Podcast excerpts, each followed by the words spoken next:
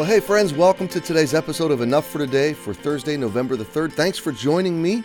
We are in Psalm 65, and I want to read the first five verses. Our focus today is on verse 5. Praise waiteth for thee, O God, in Zion, and unto thee shall the vow be performed. O thou that hearest prayer, unto thee shall all flesh come. Iniquities prevail against me, as for our transgressions, thou shalt purge them away. Blessed is the man whom thou choosest and causest to approach unto thee, that he may dwell in thy courts.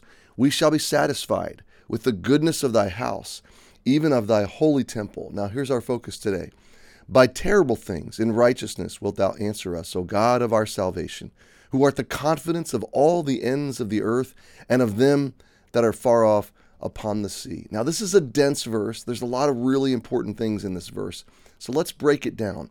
And let's take it big concept, one big concept at a time. First of all, by terrible things. What in the world? Why would we want God to answer our prayer with terrible things? Because that's what David says. Well, the word terrible here in um, in this version in the Elizabethan world, terrible terrible today just means horrifying, terrifying. We think of uh, you know something that's incredibly frightening. But this is kind of a neutral word with a spectrum of emotions that it can invoke. So it can mean to be afraid or frightened, or to revere or respect. It can mean to be awesome or to be dreadful. So you see a spectrum of meaning here. And really, uh, in God and his very person and power, to some, he's absolutely terrifying because he's a vindicator, he's a judge, he's holy. But to those who know him, that have been saved, that have placed their faith and trust in him, to those who can say he's the God of our salvation, like David says in the rest of the verse, he is awesome and reverential and he is amazing. So this word terrible has a vast, you know, range of meanings. In terrible things, in righteousness. Now this is a quantifier. This is important. Righteous. All of God's terrible things, all of God's awesomeness is also righteous. So, whatever God does that's amazing, that's fearsome, that's awesome, that's uh, huge in scope and magnitude, uh, and awe inspiring, rev- reverence inspiring, all these things are righteous. He's perfect, He's pure, He's holy. So, He is always leading us in paths of righteousness. Now, we can understand that on a global sense, that what God is doing in the world is um, what looks to be terrible in magnitude is ultimately going to be righteous in its outcomes and its reasons and uh, in its sense of justice. But personally in my life, I can say that whatever God is doing in my life, whatever is uh, scary to me, whatever is awesome to me, whatever is overwhelming to me in sense, um, it is righteous. My Father is leading me through these paths, and it doesn't have to overcome me because he's doing these things in righteousness. Now, but look at the terrible things in righteousness. They are answers to prayers. In terrible by terrible things in righteousness wilt thou answer us. So the sense here is that our prayers move heaven in powerful, mighty, amazing, awe-inspiring ways. So your prayers make a difference in the movement of righteousness in the world. And then it says O God of our salvation. So, what a beautiful reference. This is a wonderful title of God. He is the God who saves me. He is the God who my total faith is in. My church does not save me. My priest or pastor does not save me. My baptism and goodness and ceremonial ritualistic religiosity does not save me. God is the God of my salvation. He, through Jesus, went to the cross and atoned for my sins and rose again.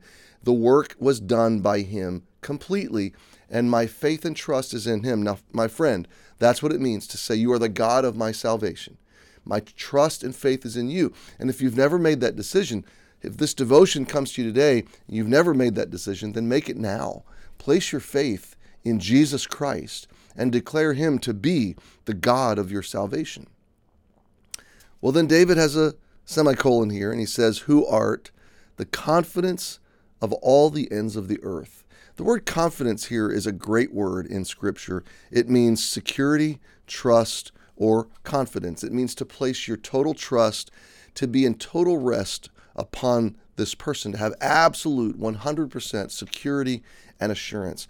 And when you say that someone across town or my neighbor or somebody in my church, I have confidence in that person, that's a wonderful thing, but it's also a fragile thing because as human beings, we can break confidence. We can hurt each other's confidence. We can lose confidence in each other.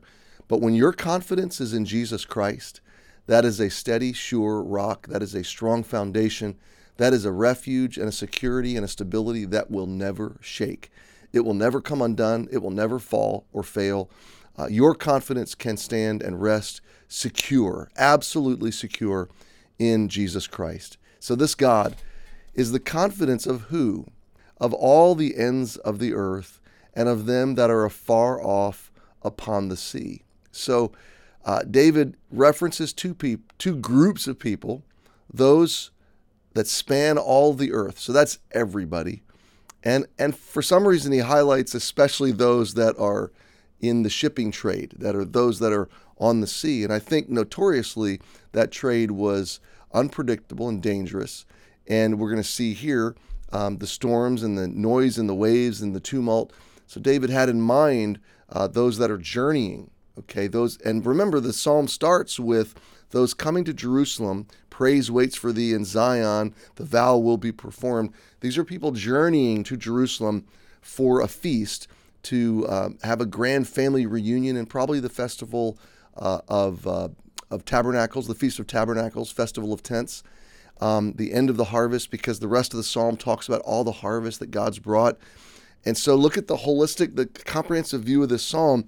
People are journeying to Jerusalem, and some of them are taking ships from different places, different parts of the world. And their confidence is in God. He's going to take them safely on their journey.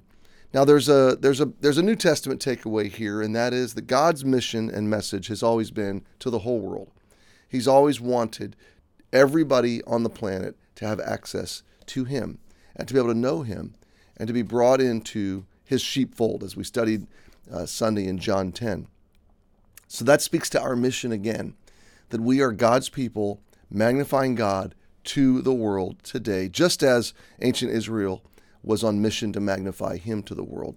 Aren't you glad you serve a God who answers our prayers with terrible, awesome answers in righteousness? He's the God of our salvation, and He's our great confidence today. So, my friend, think on these things. We'll pick it up in verse 6 tomorrow. Have a great day.